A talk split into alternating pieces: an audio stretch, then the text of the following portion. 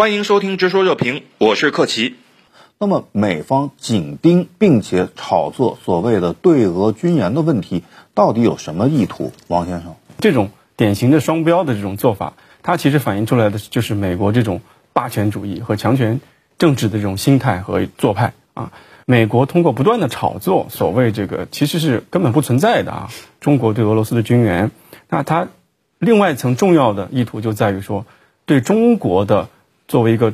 中立国。啊，作为一个俄乌双方都啊信赖的这样一个大国，有效发挥调停斡旋作用，进行干扰和破坏。那么，依靠对中国这种污名化的啊这种做法，来对整个俄乌啊进行和谈的进程呢进行干扰和破坏，从而呢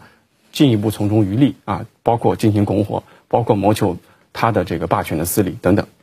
美国的这个行为呢，它是一种外交政策的动作。那么，以以美国过去的一贯的惯例呢，这种已经喊了很久了，有时一动一早已经拿出来了，可以更多的应该说就是一种呃呃抹黑行为了。可是，如果说美国对中国的外交政策进行理性的分析的话，他应该知道中国是不会给那个俄罗斯提供军援的。现在呢，也有美国媒体表示啊，在乌克兰问题上，中国之所得未必就是美国之所失。那看来呢，美国也还是有明白人，在乌克兰问题上，中美固然有不同的态度和政策，但是有没有共同点呢？有没有合作点呢？王先生，您怎么看？